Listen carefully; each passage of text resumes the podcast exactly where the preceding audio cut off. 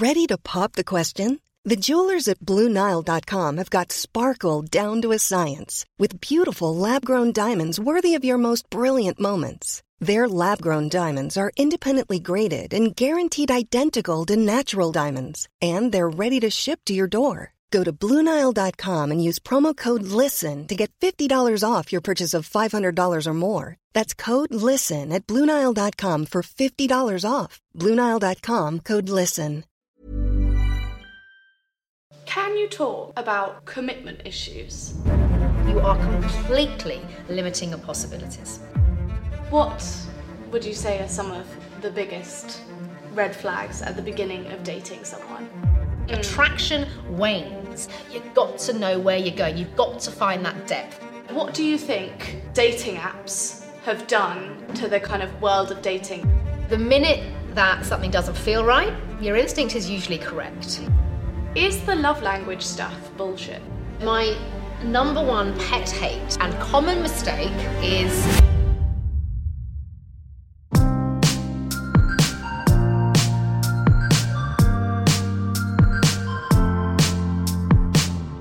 Okay, guys, I've done it. I really, really, really wanted a dating and relationships expert on the podcast so that we could talk about absolutely no work and only dating and relationships. I know it doesn't make sense with the title of the podcast, but quite frankly, we've talked about before how this whole podcast is just about me getting advice and charging it back to the podcast. And here we are. So we talked everything dating and relationships from long term relationships to marriages to dating in your 20s, a lot around the dating aspect. So if you want to know where you're going wrong, where you're going right, where everyone else is going wrong, and how to navigate it all, keep listening. This is the episode for you. And Grace strikes again with a selfish episode entirely for herself. Anna Williamson is a broadcaster and lifestyle coach, best recognised for fronting the UK's most exclusive dating agency on E4's Celebs Go Dating. She is the best in the business for trusted lifestyle advice and holds accredited qualifications in counselling, life coaching, psychotherapy, and neurolinguistic programming. Anna's presenting career accelerated when she began hosting children's television, fronting shows on CITV, Nickelodeon, Channel 4, and the Disney Channel. However, behind the scenes and during production, Anna faced a complete emotional breakdown. Triggered by the pressures from live television and an abusive ex partner, Anna's mental health spiraled out of control, leading her to seek help and ultimately take control of her future. As she began speaking about her experiences, Anna realized the damaging stigma attached to mental health issues and the power of therapeutic practice, inspiring her to train and qualify as a life coach and counselor. Since then, Anna has admirably dedicated her entire presenting career to helping others work through their inward mental battles. And alongside supporting celebrities with their dating woes, she is also a chart topping podcast host, established author, and soon to be founder of The Relationship Place, a self help hub for dating and relationship advice. Thanks so much for joining me. I am so happy to be here. We're going to go into a full dating and relationships not necessarily how to, big old discussion, mm. your expertise. But before we go into that, how did you get to where you are now? Mm. And what is your kind of expertise? I mean, great question. And I think probably the answer I'm still trying to work on. no on. idea. No idea. I mean, honestly, Grace, I'll be honest, I'm, I'm, I've just turned 41. And I think to myself, I've been schlepping around this weird old industry of entertainment, broadcasting, whatever it is, for like over 20 years. I got into this when I was 17. But my career has taken quite a few sort of twists and turns, really, and uh, to where I end up now. And I, I love that. I am someone that thrives off unpredictability, mm-hmm. which is weird considering I am uh, a very public anxiety sufferer. You know, I, I, have GAD, generalized anxiety disorder, and often control comes with that. But I, I, love control. I need control and routine in my life, but I also thrive on un- unpredictability. And I also am quite a risk taker. When something happens to me or I see an avenue, I do tend to weigh up the risk, but mm-hmm. I do mm-hmm. tend to just go for it and go, hey, sod it, let's see where it takes me. So I started out in kids telly. Actually, I spent uh, ten years uh, jumping around various channels uh, on kids telly, Uh, it was all really a happy accident, and I always just sort of took an opportunity and then and then rolled with it. At the time, I would have said my biggest downfall really has turned into my my ultimate strength, really positivity. In that, when I was in my mid twenties, I had a spectacular breakdown, emotional breakdown. It's what one might characterise as a mental breakdown. You know, mm-hmm. if you're back in the 1980s, and that was as a result of being in a toxic relationship. It was coercively controlling. I didn't know that at the time. Didn't even understand it. No yeah. one talked about that yeah. 15, 16 years ago. The most I'd heard about that was you know, little Moany, what you remember this, little Mo in EastEnders, you know, a big storyline in a soap, you know, to do with domestic abuse. You know, it just wasn't a thing. No yeah. one really understood what, what, what that was all about. And I was in my uh, mid 20s, I was on the telly, in kids, kids telly, and I had this uh, relationship which was, was really unhealthy and sort of played into all of my things I really needed to work on, as in I was a classic people pleaser. Mm-hmm. You know, I'd mm-hmm. always say, yes, I'm very open, I'm very vulnerable, I'm very, uh, the vulnerability is our strength and we should all embrace that. But my vulnerability was really taken advantage of. Mm-hmm. I was taken advantage of. Anyway, this relationship was bad news. As a result of that, I ended up uh, suffering with panic attacks and um, a huge cocktail of mental health uh, uh, issues as a result of having um, severe anxiety. I then had a, a breakdown because I wasn't getting the help and seeking mm-hmm. the help. Got out of that relationship, got help, that's wonderful. Um, had therapy. Hurrah, what is therapy? Didn't know what therapy was. Isn't that a bit embarrassing? Isn't that a bit like, pff, no one sees. The only people that see therapy is like my great auntie so and so, do you know what I mean? Back in the 1960s, you got sectioned, mm. you know. It, it had really negative connotations. And yet for me, it was just, it was like, it was it was like the sunglasses came off. I was mm like, oh my god, this is who I am. This is who I don't want to be. This is what I don't want in my life. This is what I do want in my life. Loved therapy. And essentially, working in telly, working, uh, you know, I've gone on working podcasting and radio and everything else, but I wanted something that was just for me, that where I, again, the control word, where I wasn't um, at the beck and call of producers giving me a job mm-hmm. or not. And I was interested in therapy and, and, and self care and working on myself. So I started studying and training, you know, as my Amazing. thing behind the scenes. And then that naturally, as it often does in the world of, of therapy, you, you end up being drawn to a modality that suits you, you mm-hmm. know, and your natural passions and interests, which were relationships. You know, I'd been in a toxic relationship. I'd suffered with mental health uh, problems. So I started to really naturally be drawn to uh, talking therapies um, around relationships, um, around dating, around who we are, being the best we can be to ourselves, actually not needing a relationship, wanting mm-hmm. a relationship, yeah. all these subtle changes.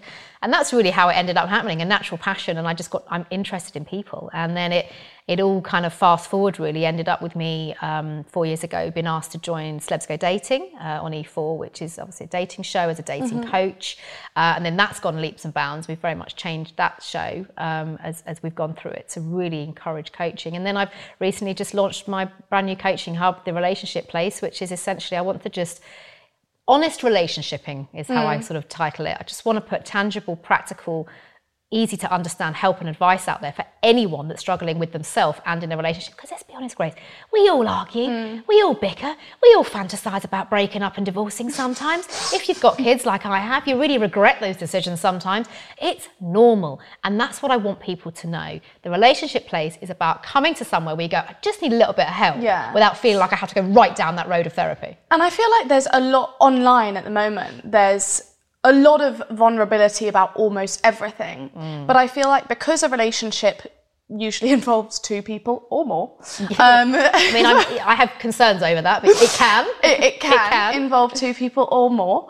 I would say there's a lack of transparency around relationships mm. because mm. it's very much seen as we can talk about makeup, we can talk about careers, we can talk about what we wear, our mental health, all of these things. But I genuinely think there's a lack of transparency around relationships, and rightly so, because people don't necessarily want to, you know, air their dirty laundry. It's highly private. But I do think that it probably, you know, the only real things you see online about relationships are either this kind of idea of couple goals and like all of them break up. So, so something, you know, like as in there's, you're obviously not saying everything in any mm. relationship and mm. um, it would be hard to, but you know, that's kind of the reality. Or it's, you know, big breakups that we see in press and all of that. So I would say there's also not that much middle ground. Spot on. And this is where I just feel this natural calling in a way mm. to sort of put a bit of a grenade under relationships and with the whole notion of honest relationshiping. And it's interesting you mentioned there about couple goals. My husband sometimes features on my Instagram or podcast. Uh, Not so much my podcast actually because it's banned. Um, we don't. we- There's, there's, a line. You know, my husband's not in this industry, but often people will uh, kindly comment and be like, "Oh gosh, you two, you know, hashtag couple goals." Um, I even went to the theatre the other night and uh, saw my very dear friend from Stoke Dating, Tom Read Wilson, and he was like, "Oh my gosh, but someone told me you were here because they, they've just seen you and Alex, that's my husband, and, and they went, oh, they're just so in love." And I thought that was really interesting because what they didn't know is that we'd had a bloody great row the day Yeah. before, and I think this is, and it's it's the nicest compliment when people say that. But as you say, Grace, there's a fine line between airing your dirty laundry in public, which is not cool or not, and it's not respectful within a relationship because what goes on behind closed doors Yeah. ultimately should stay there mm-hmm. as long as it's safe. But equally, it's really important. I think if people are kind enough to say, "Oh wow, you and your husband, you seem to have the most perfect marriage." My God, what the hell is a perfect Yeah. marriage? We row and we bicker, and I tell you, you know, without crossing a line and being too open about our relationship, he's probably going to listen to this. but I'm sure he won't mind me saying because he's one of the co-founders of the mm. relationship place. We feel really strongly about it that we have come from some absolute corkers over the last eight years where my god we've both probably fantasized about the divorce Mm. courts and gone is this worth it? You know is this worth it? And then you go back you pause and you analyze your relationship in each other and my god a relationship is hard work and it should be work. A relationship Yeah. that is paused and is on autopilot is not a healthy relationship. It's not. You have to keep moving. And you know what? Like take that day for example at the theatre yeah we'd, we'd had just a, a bit of tension that had you know just been bickering and bickering and had blown and uh, we worked hard on that, really hard on that. You know, it took several days, a week to really work through that conflict. And I'm happy to say that because I think, God, if people think you're a relationship coach on the telly, you've got the relationship place with your husband, but we struggle and mm. we have times. But that is what you need to work on that and work out if you go left or you're go mm. right. And I think that as long as that's part of our perception of couple goals, that's fine. Yes. The kind of idea of this healthy, natural, normal fact that not everything's going to be fine the whole time. And actually, part of it being fine is being able to have this healthy kind of debate and disagreeing. It's two people living a mm. life rather than one. There's always going to be back and forth and one person who wants more contact at one time and one person who wants less and one person who feels like they really need support at one time and another one who feels like you know there's always it's going to be push and pull It's, it's, it's passing the baton always. Mm. And, and, it, and it is exactly about that. It is that constant dialogue of what your needs are and where you both are. You know, we all have our ups and we all have our downs, and hmm. relationships can be really challenging. So a lot of your job now revolves around the idea of matchmaking. You're obviously you're, you're on Celebs Go Dating, and in terms of kind of matchmaking, coaching people kind of through those relationships and, and those potential matches and that dating. What would you say the biggest common mistake people make when trying to find a kind of match slash dating? So, my number one pet hate and common mistake is my type is hates it, hates it. And woe betide anyone on our next series of Celebs Go Dating that trots that out. The very moment you say my type is, you are limiting everything outside of that type. And usually that type has come from previous experience. Mm-hmm. Guess what? If it's previous experience, you're not in that relationship anymore. So, what? Are you wanting to go back to your past and recreate your mm. past? That's often where we need to do some work on going, if you want what you've had but you haven't got anymore, where are you heading? Mm-hmm. So, for me, the most common mistake and the biggest mistake, and my bugbear, is people that are very narrow minded when it comes to their type. Listen, it's fine to have preferences, that's fine. But limiting yourself with just saying, I only want someone that is tall, handsome, blue eyes, does this for a job, has a hmm. great family, you are completely limiting your possibilities. And so, how do we draw the line between attraction and hmm. what we're naturally attracted to, and making sure that we're not kind of putting ourselves in this narrow minded type box? Mm-hmm. What I'm talking about a lot really is, is aesthetics. People come up with what they what they like the look of. Mm-hmm. Okay. But we all know that relationships are so much more than that. Yeah. I mean, my God, you know, if my husband married me just based on my looks, you know, when he sees me massively hungover and sleep deprived, I am not looking my mm. best. It's looking at the bigger picture. And really, a relationship and matchmaking is a huge part of it is based on values. Okay, what is important to me? What do I stand for? On my deathbed, if someone said, you know, what has been the most important part of your life? What have you cared about the most? That is where we elicit our top values. You know, mine uh, is family, it's communication, it's honesty, it's creativity. These are really important things to me. And that is how we can look beyond the, I like someone that's got mm. black hair or someone yeah. that's blonde that's fine. But there's so much more to that because all of that can be changed and probably will change. Mm. Attraction wanes after we get through that six month, one year, if you're lucky, honeymoon phase. You've got to know where you're going. You've got to find that depth. And that is where your values come in. And if you match your values with someone else, that is where you should be absolutely beelining for because that will be, create the foundation of your relationship.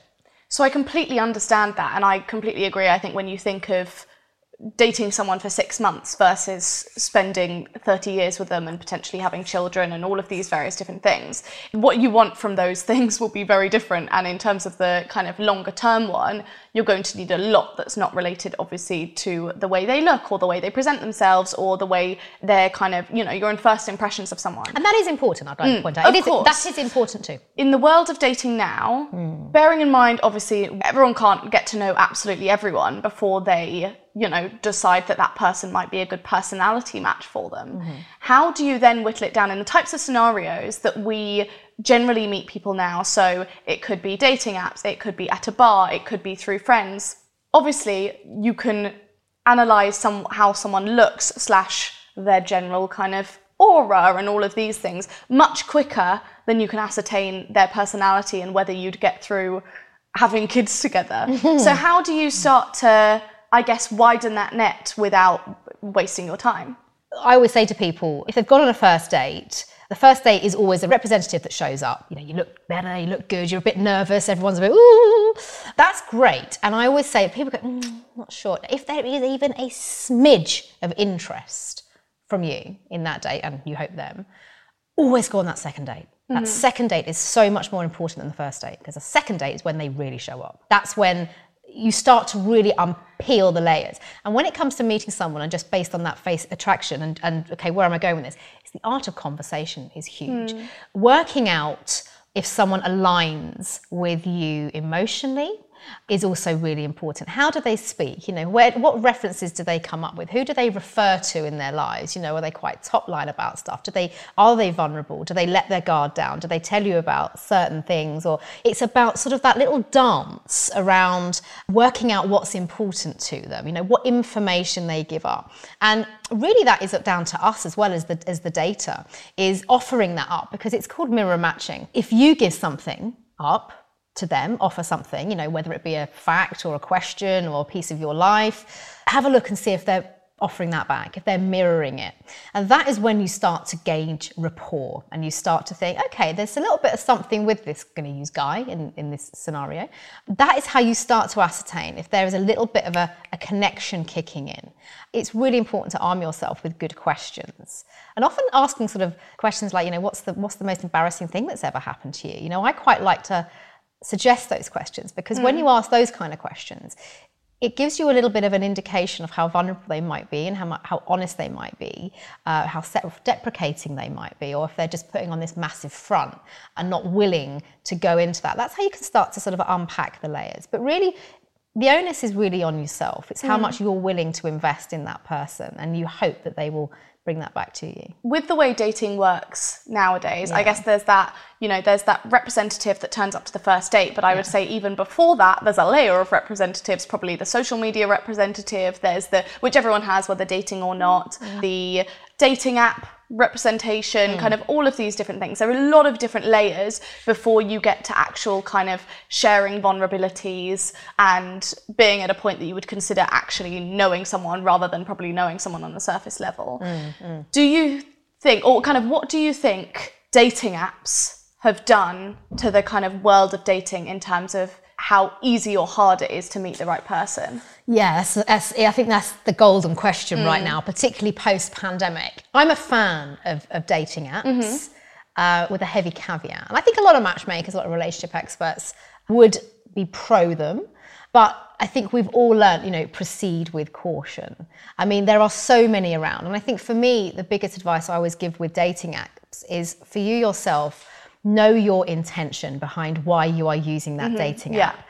Some people will say, go for it and go on loads. Okay. The more tennis balls you throw out there, the more it will stick. My personal advice, and it's just my advice, is I think less is more personally mm-hmm. because we get fatigued really damn quick on a dating app.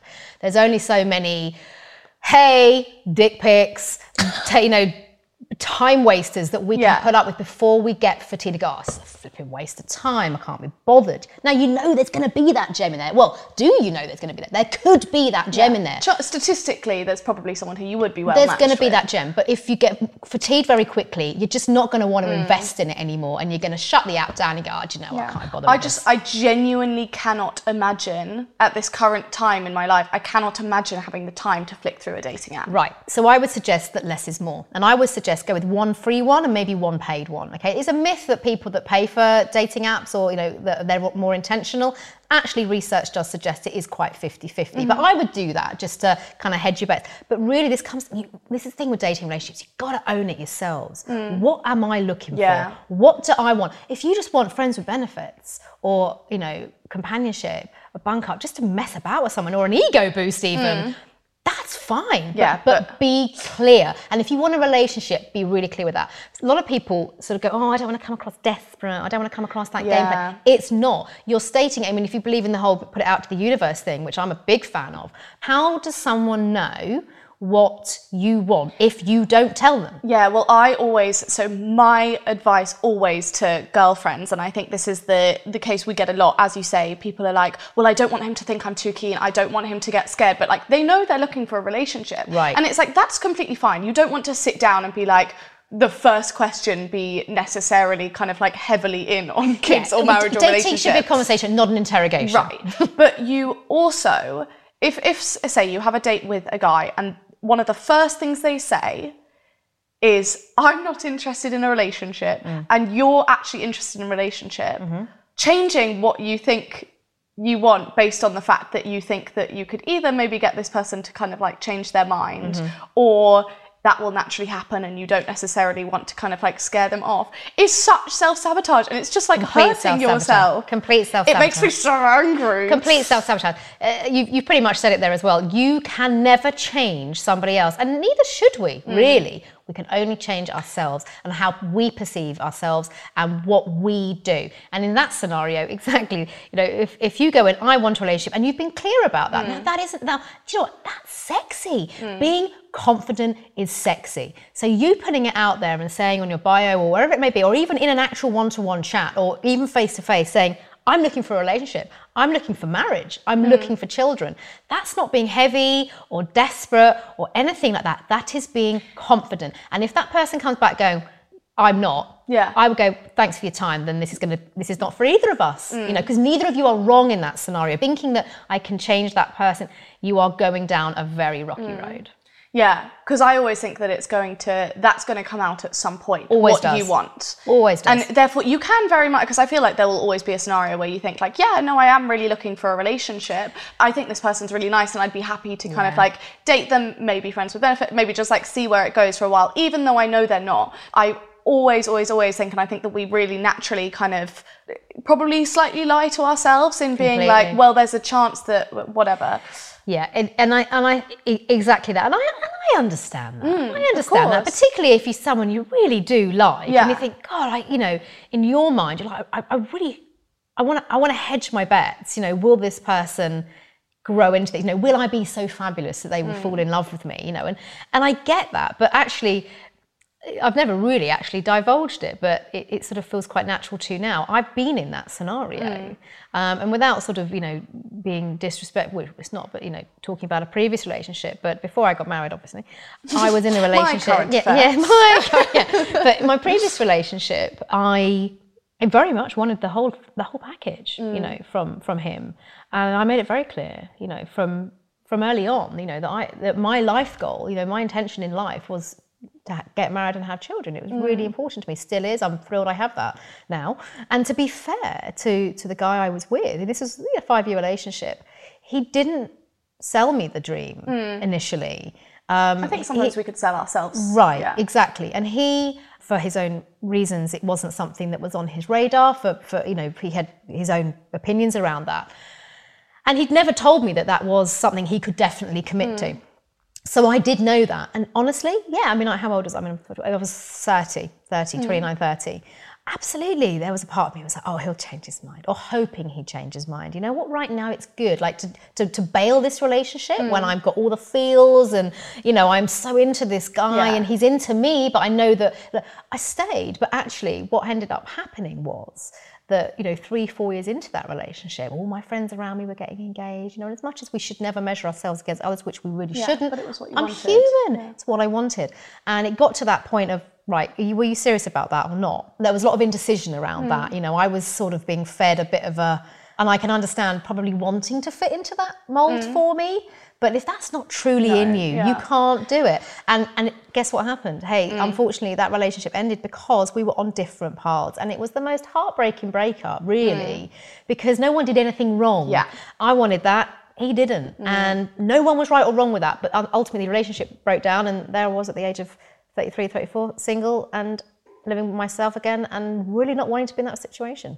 So, what would you say to someone now who was in a relationship where they know that they want something quite different in terms of life? For example, marriage and kids within the mm. next few years, mm. and they know the person they are with isn't like completely against it, mm. but probably sees it more in 10 years than they do in the next few years. When do you know that it's the time to probably break it off, understand you want different things, and kind of find that elsewhere if that's something that's really important to you, mm-hmm. or when to stick it out based on the fact that that could, you know, be a really amazing relationship? when the desire for what you want and what you feel is a very huge part of your life mm. and the next stage of your life, when you are at that point where you are not matching, there is, mm. it's incongruent. Relationships are going to have difficult conversations. Oh my God, for me, I've just spoken myself. Horrible, very difficult conversation. And there does come a point where you just have to be as honest as you possibly can. There's no right or wrong answer with this because it ultimately comes down to personal choice. Hmm. But if someone cannot promise you or c- with complete conviction say that they can make that step with you, then you really do have to unfortunately work out what's what's most important in your hmm. life. Is is that person of being with them or is the desire to have what they can't offer you, i.e. marriage and children, you know, how big a deal really is that to your life? You know, I do know some people that have stayed together. They've wanted the marriage and the kids, and actually it hasn't been reciprocated, but they have stayed, and actually mm. they've they've they've found their way in a different way in that relationship, and it's been equally fulfilled. And I think that's the key word here: fulfilled. Where is your goal? Your relationship goal? Your life goal? Are you aligned at any point? And where is that compromise?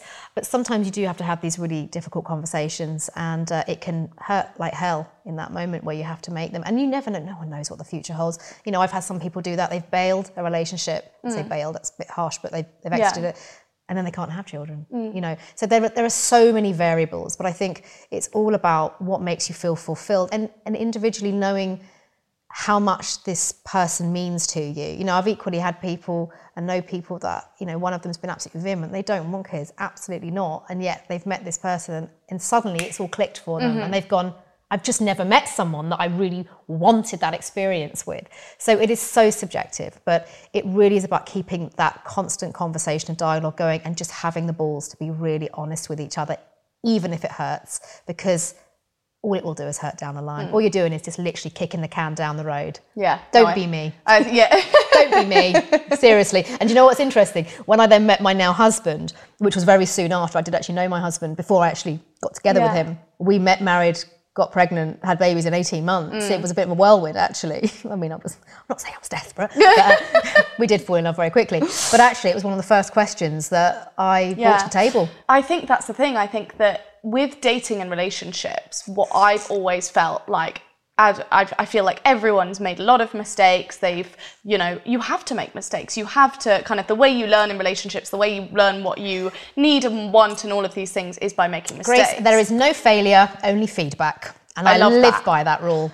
I absolutely love that. And I would also say that kind of I think we expect or I definitely have friends that get quite frustrated that they not necessarily make the same mistakes over and over, but mm. it's like you expect probably after like your third relationship that's been like a year long, there would be certain things that wouldn't recur, and then when they do recur, it's really frustrating because you're like, so like I've just mm. you know say wasted my own time, mm. but actually that idea that each time you just learn a little bit more about yourself and about what you want and about Always. the kind of direction you want to go in, mm-hmm. I think is so important.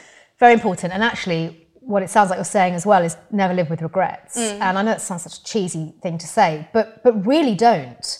Um, everything that we go through is a learning experience. And you know, we say this on Celebs Go Dating, I say this to private clients, you know, even when you are down in the trenches, you know, I've been in the trenches in an abusive mm. relationship, and yet I've still asked myself that question and flipped it into a positive. What have I learned about myself, about that relationship? And then the big question, what would I do differently? Mm. And you know what? All it takes in life and, is, is that one person Maybe that too. You know, hey, people get divorced as well and they mm. move on. You know, uh, and, and that's also okay. But never look back. I think, and this is, I think this is the thing. You know, so many people bring their in their world their failures into the future, into a present, and and it sort of as my dad would always put it, you walk in, you're walking in the door backwards. You know, you're already exiting yeah. before you've gone in.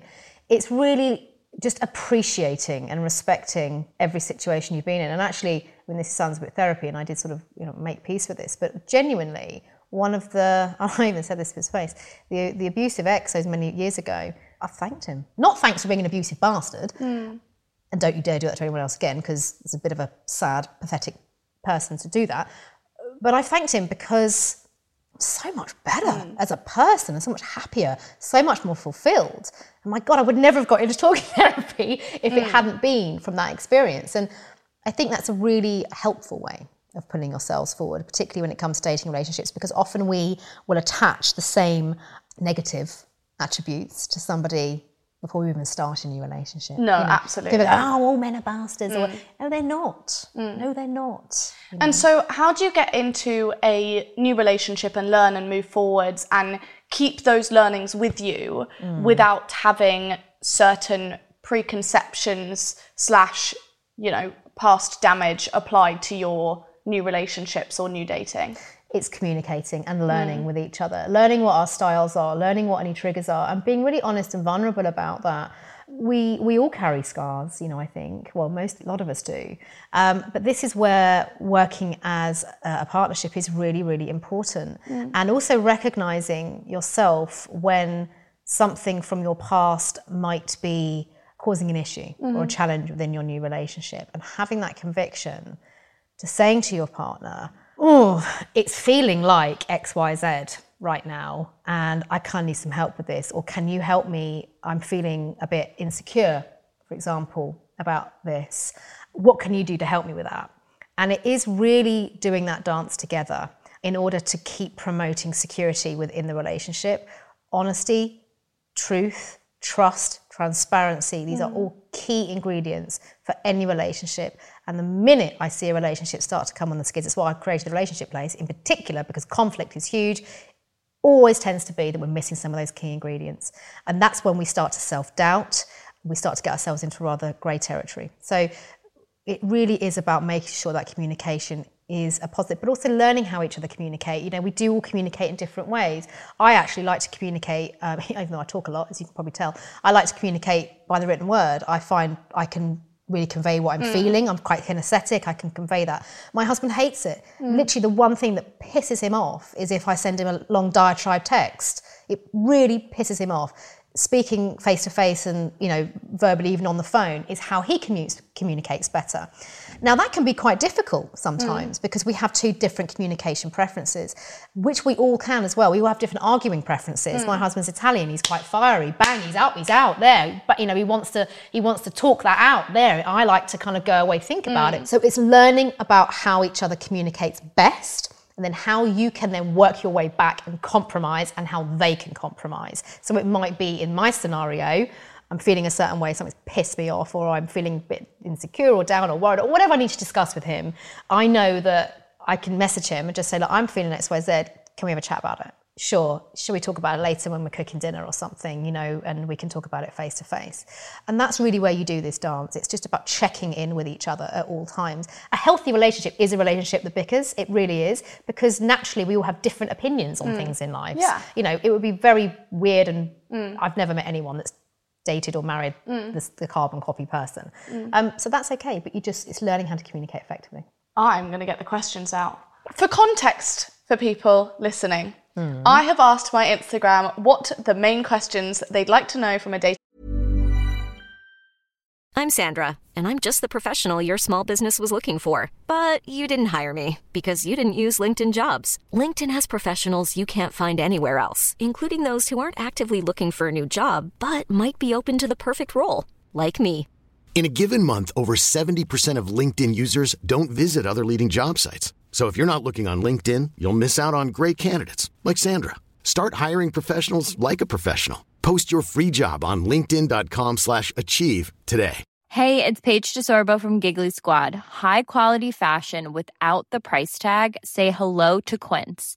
I'm snagging high-end essentials like cozy cashmere sweaters, sleek leather jackets, fine jewelry, and so much more. With Quince being 50 to 80% less than similar brands.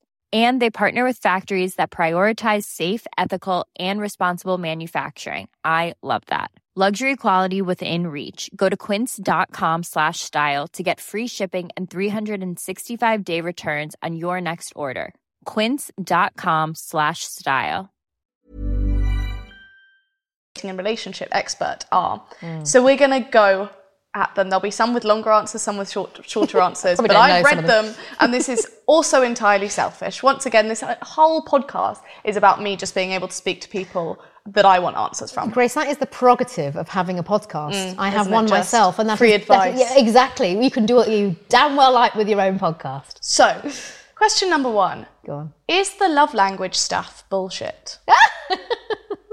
No, I'm a huge fan of it. Absolute huge fan of love languages. So there's acts of service, physical touch, quality time, gifts, words of affirmation. Um, no, I'm a huge fan of love languages. I think it is the key to a successful relationship. I really do. I think if you can fathom out what your love language is and what your partner's love language is, you have hit the jackpot. The Hmm. It's, it's a communication cheat jackpot. code. It's a massive cheat code. It's helpful for because I think obviously the thing is is likelihood is even if you you're going to differ in some ways. Um, probably you know different relationships are obviously different, but what happens if you have love languages that are completely different? I mean, that's fine. It's just learning how to tune into those. Um, it- um, and, and our love languages can can move around the hierarchy. A love language is, by its definition, is how do you receive love and how do you give love. Um, you know, for me, my number one love language is acts of service. Um, honestly, all my husband has to do is load the dishwasher without asking, and you know, he, he, he- he's on. You know, he's he's on for it. Um, my husband, it's quality time. You know, for him, he really appreciates that quality time when I put the phone down, you know, and I'm actively into him. Um, and the minute you tap into your partner's love language, um, good things happen. Can you talk about commitment issues and Right. what they really mean? So, I guess what this person means is, you know, we hear a lot about commitment issues, mm. we hear a lot about people who have commitment issues. Mm. What does that mean? Can you still go for someone, say, if they, if they, you think has commitment issues, or maybe they self profess to have commitment issues?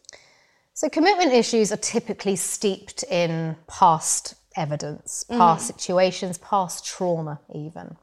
Something will be driving that commitment issue. Maybe they have been on the receiving end of parents that divorced. Maybe they have witnessed commitment in a really negative way. Typically, they have. That is why they have commitment issues. Or it could be that they just are not feeling that they are in that right space at this time in their life to commit. And that can often be down to just, you know, personal progression, headspace, anything they might be grappling with, their life goals. You know, perhaps you know it, it's perfectly okay for someone that is really, really geared into work, you know, and doesn't want a, a, a committed relationship because they feel in some way that will hinder them being able to hmm. 100% focus on work, which is fair because you have to really give a lot of time to relationship too. But if someone says they have commitment issues, I would be interested to know if some if and why someone trotted that out mm. as a statement. And I would want to delve into that because mm. often it's often a defense mechanism as well. Yeah. It's almost a I'm just going to put you over here at arm's length. Mm. So I'm telling you right now that I'm not going to be vulnerable. Mm-hmm. That's what I hear Yeah. really when people say that is I'm not ready to be vulnerable. What I would say to someone on the receiving end of that, don't run into the trap of being the rescuer. Now I'm guilty of being the rescuer. It's not a rescuer. challenge. It's not Someone saying they a have commitment issues It's not a challenge for you to overcome. Right, exactly. That is for them to work out, Mm-hmm. okay? And it's not for you to prove to them that you are worthy of their commitment. Um, I would say proceed with caution, but I would say probably more proceed with curiosity Mm. on where that comes from. But always you yourself know on what your goals are with regards to commitment. If they don't want to even even explore commitment, mm. that's fine, but that's important to you. So that perhaps is that person is not for you. I also think there's a big difference between someone who has commitment issues and is expressing that potentially because they need to be almost vulnerable and say, I have commitment issues, FYI, I'm trying to work through them, I like you. Mm-hmm. And someone who has commitment issues and says that almost as a light rejection. Right. or a kind of get or, out of jail or I'm just free. this for one thing. Yeah, exactly. It's a get out of jail. It's a, I literally just, you know, Yeah. I want to have sex and then. Either and way good. is fine. Either way, is fine. but the vocalization of it is obviously very different. And I think it can almost be someone saying, being vulnerable and saying, I know this is my big issue. Mm. Right. I know what I need to get through. Really good point. It's really knowing what the intention is behind that statement. As you say, if someone is vulnerable saying, I really like you, but I have commitment issues. That's very different to someone going, just so you know, Yeah, I've got commitment I've got issues." commitment issues, Yeah, yeah, so. I'm just in this for one thing. Very, very different. And that's just, just translate it. That's someone saying that they're not for, going for something which serious. is fine, Absolutely which is fine. But that's why I'd say proceed with curiosity Mm-hmm. rather than judging.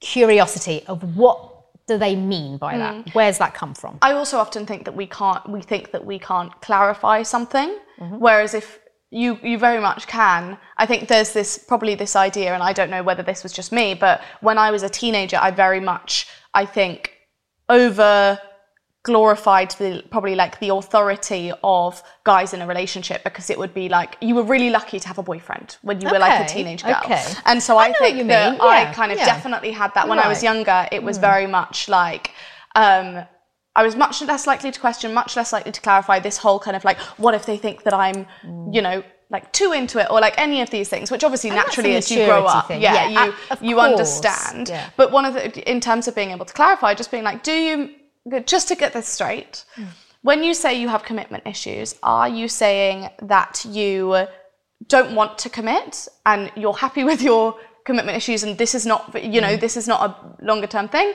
Or, are you saying that you have commitment issues, you're aware of your and you'd like to work through it. Exactly. Yeah, and that is really, really key because, like I say, it's all about where that statement's come from, and mm. and what you do with that information is very different. Mm. Um, like I say, if it is the one that I have commitment issues because I have trauma in my life, and you know, da, da, da, proceed with caution um, and don't go into rescuer, but absolutely hold their hand if it's something because it shows vulnerability and that they're wanting what you hope is is that what they're saying is that you are someone I would even be prepared to dip that toe in, but I'm actually a bit scared because I'm not sure how to get there. And I'm telling you because I actually respect you that I have had commitment issues in the past and it is something that frightens me.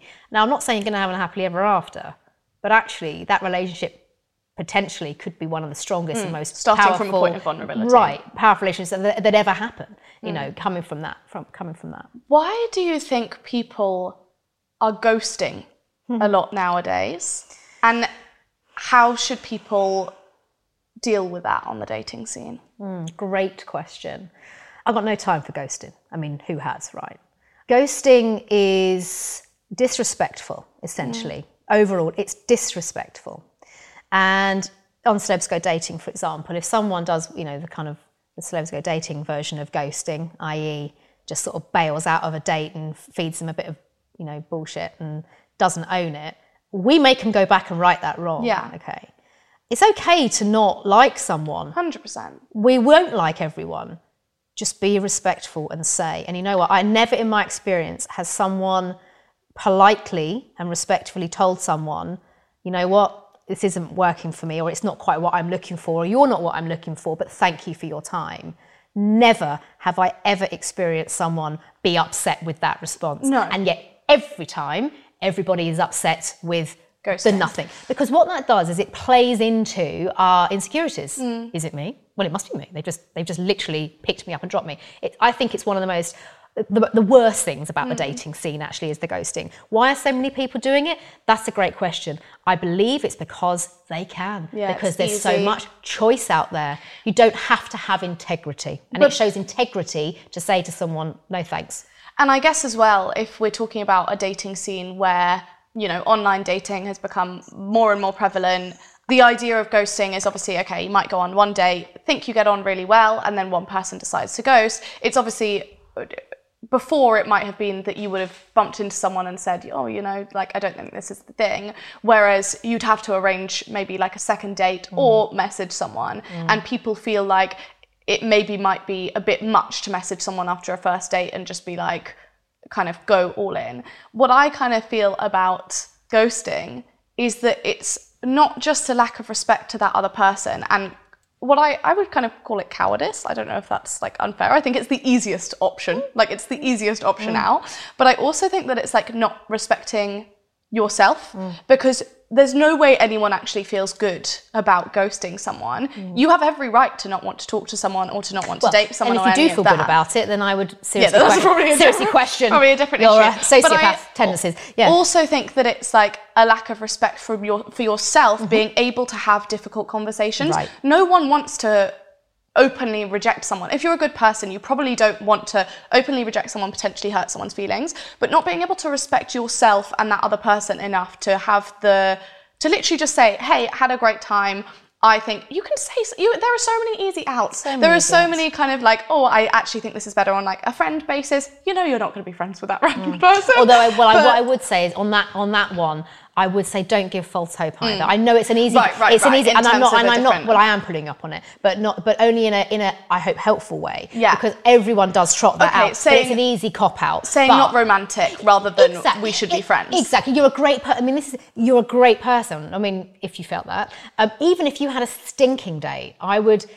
But you're absolutely right, Grace. It says so much about ourselves on how we handle those difficult situations, and almost that whole, you know, as, as Granny always used to say, you know, treat others as you'd like to be treated Mm. yourselves. But I really think that, you know, that is really, really good advice. And I've been ghosted before, way, way back in the day, back in the dark ages, Grace. I really respect someone going, actually, it's, you know, you're not for me, or it's not for hmm. me, or I'm just not actually feeling like I'm in the right space actually to take this any further. But, and this is the thing, this is for anyone that's thinking about ghosting, firstly, don't do it.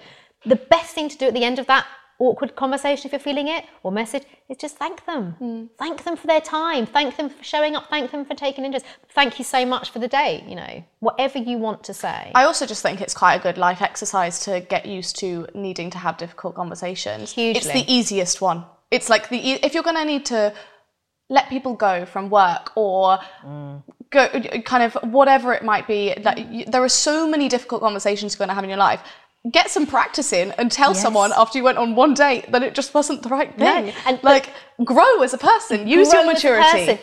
Exactly. And honestly, uh, it, it really pleases me when I see i we've made people do it, you know, in, in the moment, and they all absolutely, they're sweating, they're nervous, they can't have that difficult conversation. Every time when they've had a difficult conversation, the person in question who they've said thanks but no thanks to has really appreciated it. At the very least, base level, they've gone, thanks mm. for actually having the decency to tell me that. I'm a big girl, big boy, I can take it, sort of thing.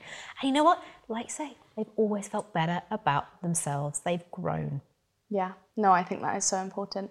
And how, when you are in a relationship and it's going well and it's probably been going well for a while, how do you know it's quote unquote the one? When you've got someone to do everything with, but they are the person you like to do nothing with, as in they're just someone that you love being around, okay? Love is a cocktail, really.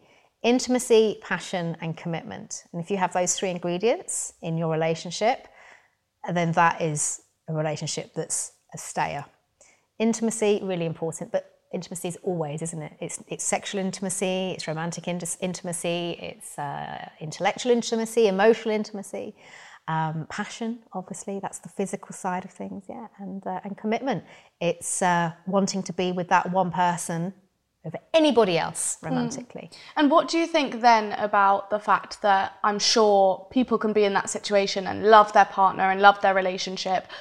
Understandably, after you know a while, it might it might feel like the grass is greener, and it might not necessarily be because there are any issues within the kind of relationship. I think particularly within young relationships, if you've been with someone mm. for a long time and ne- don't necessarily have a lot of comparative factors, it's probably quite easy to start thinking at points like, oh, I wonder if this really is the one. Mm. How do you think you start kind of working out whether it's, yes, I've got those three things, but actually I might be more suited to someone in terms of their ambition or what they want to do with their lives or any of these things. Mm-hmm. Or just saying, actually, no relationship's perfect. I got all of these three things. I love doing life with them. I love doing nothing and everything and all of these things with them. How do you know the difference?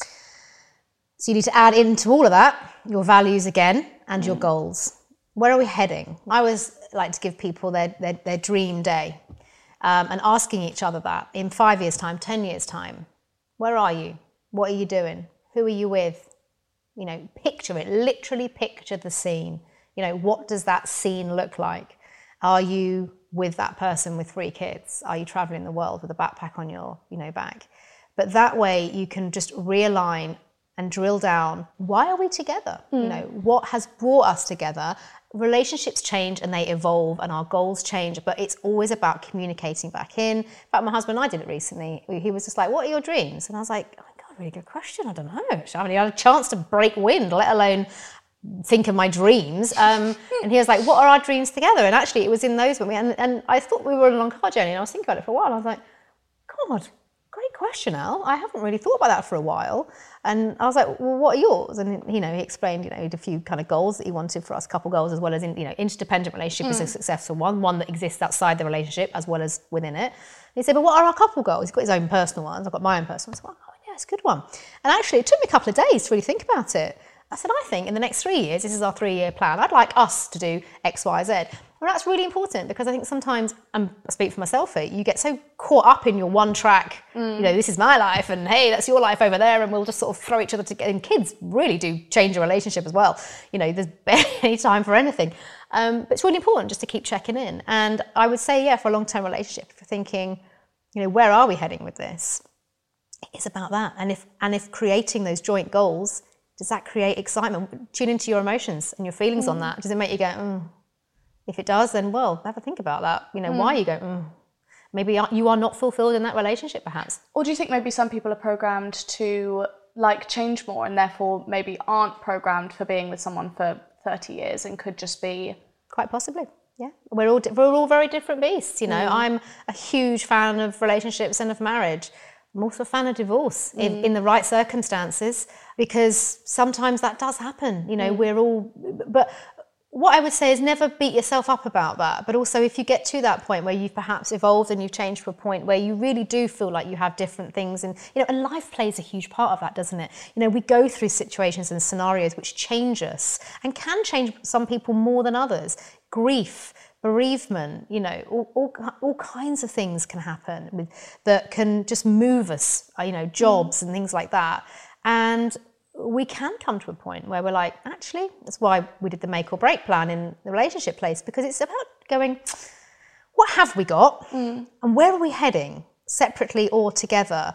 And really having that, you know, thrash it out of what you've got together, or sometimes realizing that actually we've had our time and it's yeah. time to move on and that's okay i think mm. i think people are kind of scared of that too and i think people associate relationship breakdown with something traumatic and mm. big and explosive as oh he's cheated on me and i'd always say if you are feeling like that and you really have tried everything to try and um, exhaust sounds like a negative word but exhaust that relationship yeah. as in if it is and you really and you really feel that actually no this relationship isn't for you anymore that's okay yeah. do it respectfully before you end up going down a route of your eye wandering or you know you start not communicating or ghosting within your mm. relationship and then it all just breaks down anyway it takes a brave person to recognize that before mm. you get down those Oh, 100%. trenches it really Yeah. does Social media. I think there's a few different questions I want to ask around this, and that there have been so many questions around social media. Okay. The first is someone who said, I've been with my boyfriend for six months, Hmm. and he's got a regular Instagram, and he hasn't posted me at all. Hmm. is that concerning? my gut instinct on this we have three brains our head our heart and our gut gut's always the most correct is yes however there's always a caveat because i don't know these people and i don't know this person put it this way that person sent that question in because it doesn't feel right Yeah, right. okay I think that's so the minute that something doesn't feel right your instinct is usually correct Mm. okay and then we move into this whole territory of do they think maybe I'm being controlling? Mm. You know, because I want to be on it. Do they think I'm being possessive? Do they think I'm being too strong? So what we're talking about there is self-doubt is starting to creep in. What I'd ask to this person who sent that question in, does she post her boyfriend, her Mm. six months relationship, does she post him on her Instagram? Or does he post other things at a regular interval that are important to him? Right, and that's the key. What does he post? If he just doesn't post anything, Or just post work, or, Or- just post. right, and you if know, he- it's not personal. exactly. If he is consistent in his approach, if it's just, yeah, exactly that. Um, There's a day out and you're suspiciously missing from the one photo that you went in. Or he's posting everything else in his life that Mm. matters to him. So work it isn't just like a work account. So that's fair enough. You know, I've got a friend of mine who's a big interior designer. So their Instagram feed Yeah, is, yeah, is no, Instagram. 100%. You know, they're not going to suddenly po- you know post a picture of my her and her husband in a hot tub. You know what I mean? It, it's just it's just incongruent. It just doesn't work on her social media. But if someone um, and I do not lots of people like this that on their social media they will post everything that matters to them their kids their families their mums you know on the toilet you know or whatever it may be and then they are the one person missing then yes i would have a concern i would so i would then ask the question can i ask why why you don't put me on my Instagram. Um, you might be met with why does it matter and everything like that. Mm. And I guess that's the other question to ask yourself: Why is it important to me? And it mm. sounds to me like this person is validation. It's mm. validation within that relationship. It's validation and respect within him and everything that encompasses him. Yeah. If he naturally posts a lot of other things, then if there's a kind of gaping hole, then it does raise the question. And I think it's one of those difficult things because those types of things are the things that we're programmed to think that it's angled as either over controlling or mm. kind of stupid things that mm-hmm. don't matter. Mm. But it's, I think, probably in this person's case, it sounds like it's less about the actual fact that they're not on it, more about the principle of like, oh, I wouldn't mind being on it or not, but the principle of the fact that you're also, say, posting all of the other things that you're interested in, or every weekend, or all of this, and I'm I happen to not be there when I'm probably spending most time with you. That sounds like a deliberate thing. And also, there could very much be something where it's like, actually, I really like to keep my private life private. Which is why the conversation is worth having. Yeah. Um, it's worth having. I mean, my husband doesn't really post me uh, on. Well, he's not really that active, but he's, he's not Yeah, that active yeah. on Instagram. And but but again, if that was an issue for me, I would that because you never. This, this is the thing. This is why I know I bang on and on about communication, but communic or lack of communication is the mother of all f ups.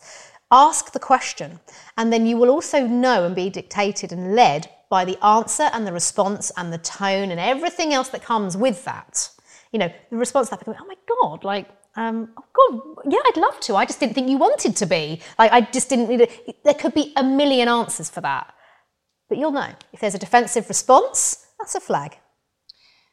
So you've been dating someone for a little bit, you've been on four dates with them. You start to understand through these four dates and spending a bit of time with el- them elsewhere that they're not going to be right for you because of a few big or medium sized red flags. How do you stop thinking about that person's potential in terms of what it could be or what they could be when you know that realistically it's not how they actually are now? I mean, first off, I would never ever ignore a red flag. Mm-hmm. Proceed with caution on one, if I'm honest mm-hmm. with you. I have slightly contradicted myself there. Never ignore the second one. Mm-hmm. And if we're four dates in and we are seeing flags, you confront them, make them aware of something that you have spotted or experienced that you're not happy with or that has concerned you or whatever it may be. Again, you judge that response. If it is a response that is defensive and shuts you down, get the hell out of there. If it is a response that is genuinely open, wanting to improve, uh, to change, to work on whatever that uh, flag may be, people come with past baggage. So be wary of them. Don't rule them out, but it all depends on how much that person is prepared to work on that and the response. But red flags should always be acted on. What would you say are some of the biggest red flags at the beginning of dating someone? Actions not matching the words. Mm-hmm. Oh my God, you know, Grace, I just, you know, I'm so into you. I'm just, can't wait to see you tomorrow. I'm going to do this, I'm going to do that. Brilliant. And you don't hear from him. Maybe for Oh, a yeah. week, maybe for a week. When It's just so strange. You're right, yeah. And then a week later, and then you're sitting there going, did I imagine that? Like, he was really into me. Like, Mm. Yeah. you know, but like, I'm a pretty good judge of character. Like, he was really into me. You know, messaged, you know, nothing, nothing. Then a week later, oh my God, sorry, I've been bullshit excuse insert. Uh, and then it was all over you again. So it's actions matching words. Are they going to do what they say they're going to do? That's the one thing that I would watch out for. And if they don't, don't give them many chances because they're stringing you along. I would say um, respectful language. I mean, this probably sounds like an obvious one, but you'd be surprised how many people make excuses for that. You know, what is appropriate uh, language for you um, that you feel comfortable around? Um, you know, you should never accept anybody that. I mean, I get so tired with this whole "I want to go out with a bad boy," you know, type vibe, and it's because bad boys, however we describe a bad boy, probably been to jail or something, you know. I don't know. It's because they're exciting and it's because they are nonchalant and they don't care about life, and that can be exciting. Um, but also, you know, watch out for that. Watch out for someone that is kind of on their own mission and you're just sort of being dragged along for the ride. Um, I think that's also a really important one. What about green flags? Ones at the hmm. beginning of a relationship or dating mm-hmm. that you think, great, go ahead. someone that lets you in in all ways hmm. emotionally physically that shows their vulnerable side someone that is open to learning open to own mistakes you know what we're talking about is is vulnerability that is the ultimate green flag and i spend so much time trying to help people see the strength in being vulnerable not in shutting it down that's a real green flag yeah mm, I love that one. What do you feel about attachment types? If you know that you're someone who is more likely to become codependent mm. within a relationship, mm. how do you acknowledge that and stop yourself from doing that? Or do you think in the right situation you should be able to be not necessarily codependent, but with someone who allows you to kind of feel somewhat codependent by being strongly interdependent? we need to be careful of mm-hmm. codependency. Interdependency is is the holy grail. Okay, so that is having the uh, individuality, you know, owning your own life, you know, enjoying life outside of the relationship, your own set of friends, your own work goals, your own social goals. There's the inter part. So I mean, we, we touched on it earlier. You know, the how it operates as a couple. Okay, not being too dependent on that other person for your happiness or anything. And that's the key. It's not solely putting your eggs in one basket, you know, which is kind of codependency. My happiness or safety or security and, you know, everything else uh, is dependent on that person providing for me. So I think when you talk about attachment styles, you know, yeah, it's like secure attachment. So the, the holy grail is to make sure you keep that boundary around interdependence. It's really recognizing that. And as the partner, if you are feeling like your partner is becoming quite dependent on you, it is helping them to expand what they need to feel a bit more independent outside of the, the uh, inter side of the relationship. And if you know that you're someone who is who naturally kind of falls into that codependency, probably I don't know because of either past traumas or mm. abandonment issues or whatever it might be, mm. Mm. how do you build away from that and start to say you started dating someone and you really like them and you start to see these little things creep in like when they don't respond you're kind of feeling anxious about when you, you know whether they like you or not or any of these things and you start to feel your happiness become more and more Yes. codependent or dependent on them. Yeah. So so that is down to self-esteem and self-confidence, and that is when really recognizing it first of all that's the most important thing you can do. You've identified it you've identified that this is perhaps an issue. Well done okay well done. It's pause okay pause and then walk that step back. Recognizing where those thoughts come from recognizing that that is your past being dragged into your future and your present. It's also important to let your partner know in the way where you're not loading them with all this emotional burden um, but letting them know that you haven't responded to me on this text message or something, or you said one thing and you haven't done another. Um, it's really tapped into my insecurity, and I just wonder if you can help me with that. And if there's anything that we can, um, you know, can you help? Can you help me with me? But I'm also going to work on this myself. So again, Yeah, it's just right. working on that self-esteem, remembering what you're great at, what you're good at, what brings you confidence. Surround yourself with those people as well outside of that relationship that gas you up, that lift you up, that inspire you don't um, you know surround yourself with mood hoovers people that you know suck it out of you make you feel crap about yourself. Ditch them. Just have those people around you that make you feel good. So particularly when you've come from a traumatic past. But also letting your partner know where your and I say the word weaknesses, and I, that's not to be used in a negative way, but your challenges are. Yeah. That's probably a better word to use. Where your challenges are around that, and where it comes from, where it's been, and what you want to work through. But they are they can be a huge part in helping you to move through that situation. So often it's acceptance. Um, and it's then actively trying to move move through that. I mean, I've been in a you know an emotionally controlling relationship. I am very tuned into and on high alert uh, to what I would deem controlling language. Um, it's a red flag. It's something that triggers me. Um, so, and in the past, you know, I have uh accused my husband of coming out with with words or phrases that I have felt were controlling, um, which perhaps in actual fact weren't, and he certainly refuted it. Um, so it's having that conversation of, uh, well, it felt it to me. Um, him recognizing that it, that's what it felt to me, even though that intention wasn't. So then he could have gone, well, do you know what? Sod you, because it wasn't, and I'm not going to do anything about it. That's your Yeah. issue. That ain't going to work in a relationship. going, that's your issue, um, even if it might be. But him going, okay, well, look, I will try and rephrase that kind of language so it, it doesn't feel as perhaps direct direct as it as it came across. So that's it. It's kind of doing that dance, but e- but equally, then him not losing sight or feeling like he has to completely change who he is Oh, to enable Yeah, me, yeah. because then that's just enabling. And how about in that type of situation where that one person, because it sounds like that person who knows they're a bit more codependent and is kind of has this self awareness around Mm. these things, has probably concentrated on where their challenges, as you said, are in relationships and dating and is really Mm. working on that.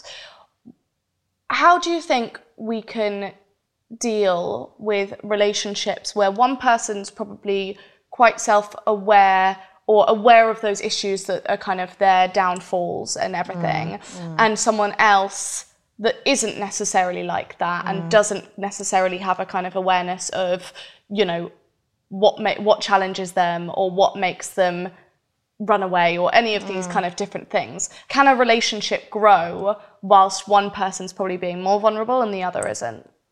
Boundaries are really important. So I think if you are the um, emotionally stronger part of that relationship, it's letting your partner know how much you're prepared to give and help, but also where your boundary on that is. Um, and I think that's and, and it's very important for, for both sides because often, yes, we can cross those boundaries and we go into unhelpful territory and enabling territory. So it's recognizing um, what you're prepared to do and not to do, and what are your hard lines. You know, it's uh, it's sort of must-haves in relationships and would be nice to haves. Um, and I think that's it's perfectly doable, but being vulnerable, being that vulnerable person in that relationship, and then the one who is supporting, uh, it's important that that relationship really works towards balance. Absolutely. Really works towards balance. And before we close, hmm. one final question. What is one piece of advice you would give to everyone dating in their 20s? Oh gosh, know yourself. better than anybody else. Remember, if you are the best you can be to yourself, and if you are happy with yourself, you are content with your own company, you've done all the work, you are ready to welcome someone else into your life. You don't have to be completely fixed. You know, none of us are fixed to go into a relationship, but do as much as you can on yourself mm. so that when you are on the dating scene, when you are in relationships, always remember your self worth and the fact that you don't need this relationship to function or be happy or survive, that you would like it. It is complementary to your life, not an absolute condition and need. I think that's a must. I think it's so important. Yeah. Well, this has been amazing. Grace, it has been a total pleasure, honestly. Thank you very much.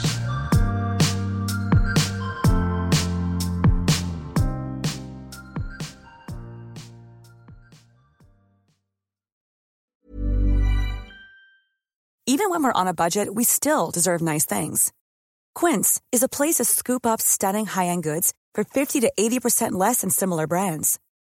They have buttery soft cashmere sweaters starting at $50, luxurious Italian leather bags, and so much more. Plus, Quince only works with factories that use safe, ethical, and responsible manufacturing. Get the high-end goods you'll love without the high price tag with Quince. Go to quince.com/style for free shipping and 365-day returns.